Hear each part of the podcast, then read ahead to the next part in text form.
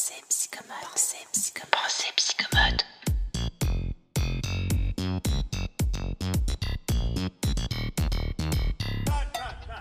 Ici commence la saison 2, la pratique du bilan psychomoteur de A à Z.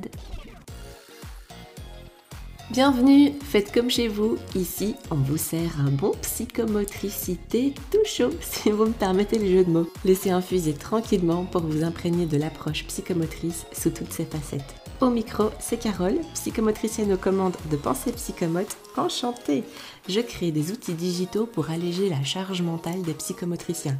Et si vous en voulez un bref aperçu, je vous invite à rejoindre gratuitement le wiki en vous inscrivant sur pensepsychomote.com. Hello hello, c'est l'épisode 14 du podcast Pensée Psychomote. Aujourd'hui, on va parler de comment récolter un max d'infos sur un patient ou l'art de ne rien louper sans s'arracher les cheveux. Dans l'épisode précédent, on a exploré les bénéfices du bilan psychomoteur selon le point de vue duquel on se place. Parce que, on l'a vu, la réalisation d'un bilan psychomoteur n'a pas forcément les mêmes intérêts selon les différentes personnes qui sont concernées par le bilan. Le patient, sa famille, ses parents, les intervenants, euh, les différents intervenants psychomédico-sociaux euh, qui gravitent autour de l'enfant, le milieu éducatif qu'il fréquente, l'école, la crèche, et le psychomotricien lui-même. Alors, on l'a dit également, le bilan nous permet de nous faire une idée de deux choses. La première, c'est le niveau de développement psychomoteur du patient, là où il en est dans le, déploiement de ses compétences en fonction de son âge. Et la deuxième, c'est son fonctionnement psychomoteur en milieu écologique. Autrement dit, comment il va se servir ou pas de euh, ses compétences au quotidien. Et donc on sait qu'il y a des compétences qui sont là en potentiel mais qui ne sont pas exploitées. Et ça, le bilan psychomoteur va permettre de mettre tout ça en évidence. Alors la toute première étape de la démarche du psychomotricien qui bilante, c'est de récolter un maximum d'infos sur le patient euh, à qui il a affaire. Et c'est tout le sujet de cet épisode du jour. Ce qu'on cherche à savoir. Première chose, les attentes de chacun. Ça, on l'a bien précisé dans l'épisode précédent. On cherche également à avoir une bonne représentation de l'identité du patient et de sa famille. Les milieux qu'il fréquente, l'école, la crèche, les antécédents euh, psychomédico-sociaux pertinents, le réseau d'intervenants qui est mis en place, le cas échéant, les différents référents, on cherche également à se faire une idée de l'environnement, du milieu écologique du patient, donc de son environnement euh, concret, pratique, mais aussi de son environnement affectif et relationnel. Comment son quotidien s'organise? Est-ce qu'il y a une garde alternée? Comment se structure une journée type? Quels sont les lieux qu'il fréquente? Quatrième euh, élément qu'on cherche euh, à savoir, à connaître, à appréhender, c'est l'histoire du développement psychomoteur du patient. On va passer par euh, la petite enfance, on va questionner la grossesse, l'accouchement, les grandes étapes des acquisitions posturales, la qualité des explorations de l'environnement. On va chercher à repérer des, comportements qui peuvent peut-être évoquer des particularités sensorielles. On va interroger le développement du langage, de la communication les réactions et les expressions euh, plutôt du domaine émotionnel. On va creuser le développement cognitif, on va aussi euh, questionner comment ont été vécues les grandes transitions, comme l'entrée à la crèche, à l'école, les événements marquants du parcours de vie, le parcours scolaire. On va aussi euh, questionner le quotidien, le sommeil, l'alimentation, l'autonomie, les jeux, activités, les occupations, l'ambiance familiale, l'ambiance dans la fratrie, la gestion des conflits, etc. etc.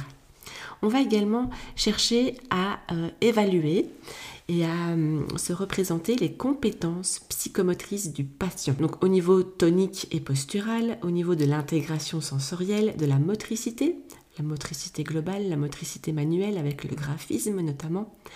On va aussi évaluer la communication, le langage, les représentations corporelles avec le schéma corporel, l'image du corps, comment le patient s'organise dans l'espace et dans le temps, comment il s'est latéralisé, et on va aussi euh, évaluer, investiguer du côté des fonctions exécutives, des fonctions attentionnelles au niveau de la concentration, le raisonnement, mais aussi les compétences émotionnelles, les habiletés sociales. Une fois qu'on a une bonne idée des compétences psychomotrices, on va aussi questionner le fonctionnement psychomoteur actuel du patient en milieu écologique, c'est-à-dire ben, comment il va solliciter ou non ses compétences psychomotrices, comment il va les intégrer à son fonctionnement global. Donc il, aura, euh, il y aura peut-être différents retentissements de ce fonctionnement psychomoteur avec des compétences, des difficultés, peut-être des comportements qui peuvent questionner, des restrictions. Bref, on essaye euh, d'avoir une bonne idée de comment le patient s'organise et comment euh, il sollicite sa psychomotricité au quotidien.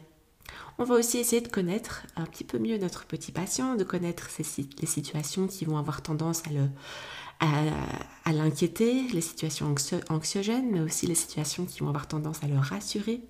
On va chercher quels sont ses intérêts pour s'ajuster euh, du mieux qu'on peut à, ses particularités pendant la passation du bilan, mais aussi euh, plus tard au cours du suivi psychomoteur s'il se met en place. Ça va également nous servir à établir un lien de confiance et à créer une alliance euh, pendant le bilan et la prise en charge. Toutes ces infos récoltées et puis réfléchies vont nous permettre de dresser le profil psychomoteur du patient. C'est-à-dire que on va pouvoir dresser un état des lieux du niveau de développement du patient, mais aussi de son fonctionnement psychomoteur.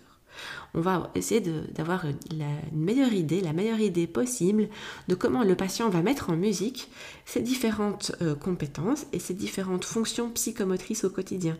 Alors tout ça, ce sont des hypothèses évidemment, mais c'est grâce à ces hypothèses qu'on va pouvoir poser, euh, à la réflexion qu'on va avoir quand on va confronter bah, toutes les données qu'on a recueillies euh, pendant le bilan psychomoteur et qui vont nous permettre de définir des objectifs de soins, mais des pistes thérapeutiques surtout, afin de nous guider dans la conduite de notre suivi psychomoteur par la suite. Bon, comment on fait pour récolter toutes ces, informations-là? Bah, Il y a différents moyens possibles. Tout d'abord, il y a ce qu'on appelle les entretiens. Ça se passe en général au bureau, on est assis à table et alors on, est, euh, on échange avec le, patient, avec sa famille. Le premier entretien, c'est celui qu'on appelle l'anamnèse. C'est la première rencontre et on échange oralement avec le patient, ses parents ou ses responsables, hein, si c'est un enfant, et on retrace son histoire, son développement, ce qui amène en consultation. En général, on est euh, assis à table au bureau et on va venir un petit peu creuser euh, toute la, toute la démarche. Qu'est-ce qui a fait qu'ils arrivent ici euh, dans le bureau, dans la consultation de psychomotricité? Qu'est-ce qui les anime? C'est quoi la démarche? Puis, il y a des moments d'observation du patient en situation. Là, on est plutôt en général dans la salle de psychomotricité, quoique certaines situations vont nécessiter qu'on s'installe également à table au bureau. On va proposer des activités libres, des activités dirigées ou entre les deux, des activités semi-dirigées on va essayer de penser les épreuves, les petits défis qu'on propose de vivre au patient pour le mettre en situation et pour observer ses compétences, ses forces, mais aussi ses difficultés, les stratégies qu'il va utiliser pour euh, les compenser, comment il va se positionner dans les échanges, dans les interactions, comment euh, il a tendance spontanément à se comporter? Ce sont des infos qui sont vraiment très riches. Elles tiennent de la clinique et de la subjectivité. Le risque, du coup, c'est d'être confronté à des biais bah, qui sont euh, forcément liés à cette subjectivité, à la personnalité du psychomotricien, la formation de base, les petits penchants théoriques, cliniques, méthodologiques, les habitudes qui ont été créées au fur et à mesure des prises en charge et des passations de bilan. Et de ce fait, euh, en découle un jugement de valeur. C'est pas grave, c'est bien normal on ne saurait pas s'en défaire de, ce jugement de valeur à partir du moment où on reste dans des euh, situations euh, et des épreuves bah, qui sont euh, subjectives. Et c'est là que on va faire appel à des épreuves qui seront standardisées et étalonnées. On parle alors de tests. Et ils vont nous permettre de situer des habiletés bien précises du patient par rapport à des normes. C'est là qu'on va se dégager de tous les billets subjectifs parce que bah, ces tests et ces épreuves viennent avec des consignes de euh, matériel, de euh, relation à l'enfant et de, positionnement, de milieu bah, qui sont standards. C'est-à-dire que peu importe le psychomotricien qui fait passer l'épreuve, les conditions doivent être les mêmes ou en tout cas le plus possible. On pourra ensuite comparer les résultats obtenus à des tableaux de, normes qui vont permettre de situer de manière très précise euh, le niveau de maturation de la fonction psychomotrice qui est étudiée bah, par rapport à la norme qui est attendue selon le profil du patient et en général c'est selon euh, l'âge de développement. Alors ces outils standardisés, ces tests bah, vont être euh, choisis par le psychomotricien dans son arsenal thérapeutique parce que souvent ils sont payants et ils nécessitent euh, également une formation euh, complémentaire pour pouvoir les utiliser euh, de manière pertinente et efficace. Et donc, en fonction du profil du patient, en fonction des outils euh, à disposition, bah, le psychomotricien va aller chercher les tests qui vont lui permettre euh, d'observer bah, ce qu'il souhaite observer dans le développement et la maturation des fonctions psychomotrices du patient. Et donc un test va permettre d'isoler en général l'une ou l'autre fonction psychomotrice de manière très précise pour aller euh, cibler son développement, son niveau de maturation. Et donc on va pouvoir du coup situer le patient par rapport à la norme. C'est une euh, situation euh, statistique, donc ça nécessite de jongler avec tout un vocabulaire euh, statistique la moyenne, la médiane, les écarts types, les déviations standards, la courbe de Gauss, les percentiles, les quartiles. Ça va dépendre aussi des tests parce que tous les tests ne vont pas forcément euh, faire appel à la même euh, méthodologie pour euh, exprimer les résultats d'un point de vue statistique. Et donc, ça demande également toute une connaissance préalable. Utiliser uniquement des épreuves standardisées présente également des risques. On peut passer à côté de certains aspects qui sont un peu moins palpables, hein, qui tiennent plutôt du vécu, de l'émotionnel. On peut aussi passer à côté de certaines stratégies d'adaptation et euh, des compensations qui, qui seraient spontanément mises en place par le patient, mais qui ne répondraient pas aux standards de la passation du test et qui ne permettrait pas de valider du coup euh, les résultats obtenus. Alors que en tant que tel, euh, bah, ces compensations et ces stratégies sont super intéressantes à observer. Il y a également le risque euh, d'avoir un effet de, simplification qui est double. D'une part, une simplification de la fonction étudiée, parce qu'en fait, on crée, les tests créent des situations expérimentales où on isole un maximum euh, les fonctions psychomotrices qui sont en jeu dans une tâche, et finalement ces tâches bah, sont euh, très très éloignées de la réalité. Et donc, euh, a fortiori, ça simplifie. Ça simplifie la fonction psychomotrice étudiée, mais ça va aussi simplifier les comportements de la personne. Parce que hum, on sait qu'il y a une origine multifactorielle aux réactions et aux comportements d'un individu, et qui n'est pas forcément prise en compte par les épreuves. Donc, L'idéal, c'est de faire un bon melting pot entre les entretiens et les échanges oraux avec le patient et ses référents, les moments d'observation plutôt euh, qualitative, subjective, mais également les moments d'observation standardisés et étalonnés en utilisant des outils qui nous permettent de les réaliser. À mon sens, il n'y a pas de prédominance de l'un par rapport à l'autre. On devrait avoir euh, de manière équivalente autant de qualitatif que de quantitatif. Et alors une grande particularité qu'on peut rajouter et qui est euh, très psychomotrice, c'est l'aspect métacognitif de toute cette démarche de bilan et d'évaluation. Il y a un énorme, énorme côté méta à la démarche parce qu'on va observer le patient, mais on s'observe aussi observer le patient. On va écouter le patient, mais on s'écoute aussi nous quand on écoute le patient. On écoute le patient dans ce qu'il nous transmet de manière explicite, mais on va aussi être attentif à l'implicite. Parce qu'il y a parfois une grande différence entre ce qui est dit dans le verbal et ce que le corps montre dans le non-verbal. Parfois, ça peut être carrément opposé. Et donc, en psychomotricité, on va vraiment faire appel à toutes nos capacités empathiques pour se mettre à la place du patient qui est confronté bah, à ces défis euh, qu'on lui propose dans la salle de psychomotricité, à ces épreuves standardisées qui peuvent parfois être un petit peu impressionnantes, un petit peu anxiogènes. Il y a le, chronomètre, il y a les consignes qu'il faut respecter. Et grâce à notre empathie, on va pouvoir avoir aussi une lecture de comment le patient vit ce qu'on lui propose.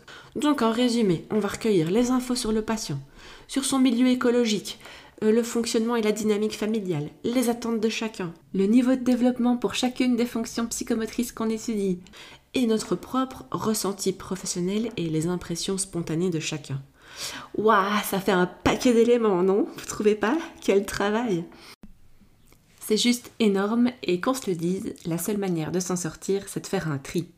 Alors pour vous partager un petit peu mon expérience, moi j'ai mis en place de mon côté deux stratégies pour limiter un maximum euh, la récolte d'informations sur mon patient pour entrer directement dans le vif du sujet pour être aussi plus efficace.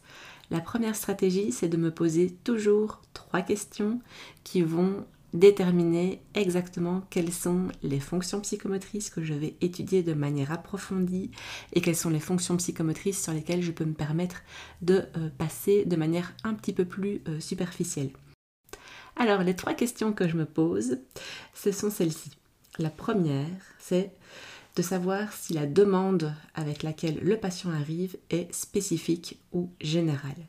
Si la demande est spécifique, ça veut dire que je peux directement cibler le pourquoi euh, de la venue du patient en consultation et je peux directement cibler des items psychomoteurs de manière plus particulière dans les tests et dans les observations euh, cliniques. Par exemple, si un enfant vient avec une suspicion de dyspraxie, bah, je vais directement foncer sur tous les tests de type euh, MABC de type euh, NPMOT, le questionnaire des CQFE par exemple, et je sais que je vais vraiment approfondir bah, tout ce qui est euh, du domaine des praxies motrices. La deuxième question, c'est euh, de savoir si d'autres bilans ont déjà été réalisés par des professionnels avant moi, si ces bilans sont récents. Parce qu'alors je peux, au lieu de récolter moi-même la donnée, je peux me baser sur ces bilans qui ont déjà été faits en demandant simplement les rapports, les comptes rendus et en allant un petit peu faire ma propre lecture des euh, tableaux de résultats. Alors ça, ça fonctionne uniquement si les parents sont en possession des rapports, ce qui n'est pas toujours le cas,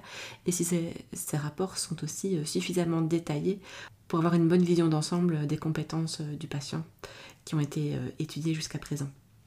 Ça va du coup me permettre de ne pas être redondante et de ne pas remettre le patient en situation euh, une, seconde fois si ça a déjà été fait récemment, d'autant plus qu'on le sait, il y a des billets liés à la répétition des preuves dans des laps de temps trop courts.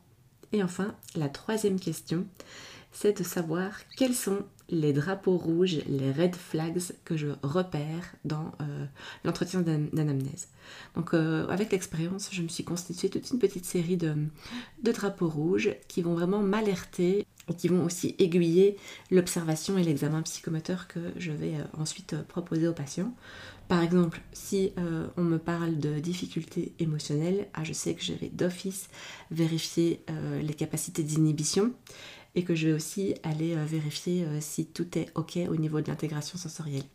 Du coup, ma, BMTI, ma, batterie de test euh, pour tout ce qui est plutôt fonction exécutive en psychomotricité ou même le questionnaire de la brief, ainsi que le profil sensoriel seront de mise, par exemple, dans ces situations-là.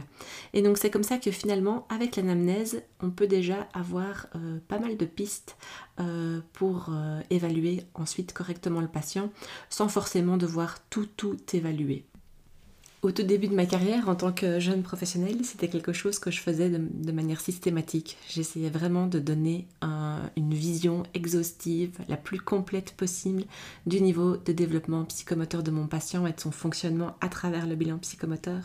Et donc je passais vraiment mon temps à aller examiner de manière approfondie toutes les fonctions psychomotrices, peu importe finalement la demande initiale.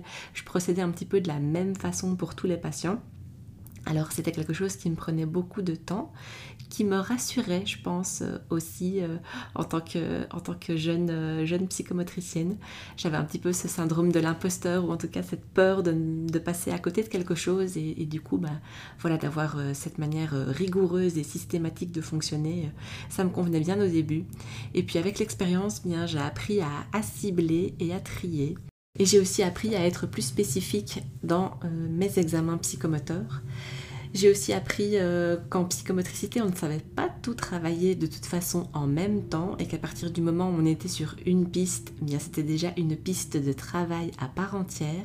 Et qu'une fois qu'une piste était suffisamment exploitée, qu'on arrivait un petit peu à la fin du travail euh, selon cette piste-là, eh bien on pouvait faire un bilan d'évolution et on pouvait aller étudier des choses de manière un petit peu plus approfondie qu'on n'avait pas forcément eu l'occasion de faire au début et on découvrait alors une autre piste qu'on pouvait alors également euh, choisir de, poursuivre par la suite. Et de cette manière, je pense que je suis devenue beaucoup plus spécifique euh, et beaucoup plus efficace aussi dans la manière d'accompagner mes patients. Voilà pour cette première stratégie que j'ai mis en place, une stratégie qui me paraît utile et pas seulement pour s'économiser euh, en termes de charge de travail, mais surtout pour faciliter, clarifier et rendre plus pertinent son raisonnement clinique euh, tout au long du suivi d'un patient. La seconde stratégie, c'est de mettre en place un outil informatique pour m'aider à recueillir les données et à délester une partie de la charge mentale qui est liée euh, à cette euh, récolte d'informations sur le fonctionnement de mon patient. Alors, on a tout intérêt à se créer des supports et des outils pour nous faciliter le travail, pour nous aider à, à ne rien oublier, pour délester notre cerveau afin qu'il soit tout à fait disponible et attentif à cette immense tâche de recueil de données qui nous incombe. De mon côté, j'ai choisi de me créer un deuxième cerveau informatisé. Je peux y accéder de partout sur mon ordinateur, mon téléphone, ma tablette, bref. J'ai fait ça sur Notion, c'est une application gratuite que je vous conseille franchement d'aller euh, regarder si vous ne connaissez pas. D'ailleurs, c'est là-dessus que j'ai installé le wiki euh, de pensée psychomote. Vous savez, c'est là où j'ai centralisé toutes les ressources dont on a besoin pour l'exercice de notre métier. Bref, Notion peut aussi vous servir comme euh, à Dumbledore dans Harry Potter de Pansine.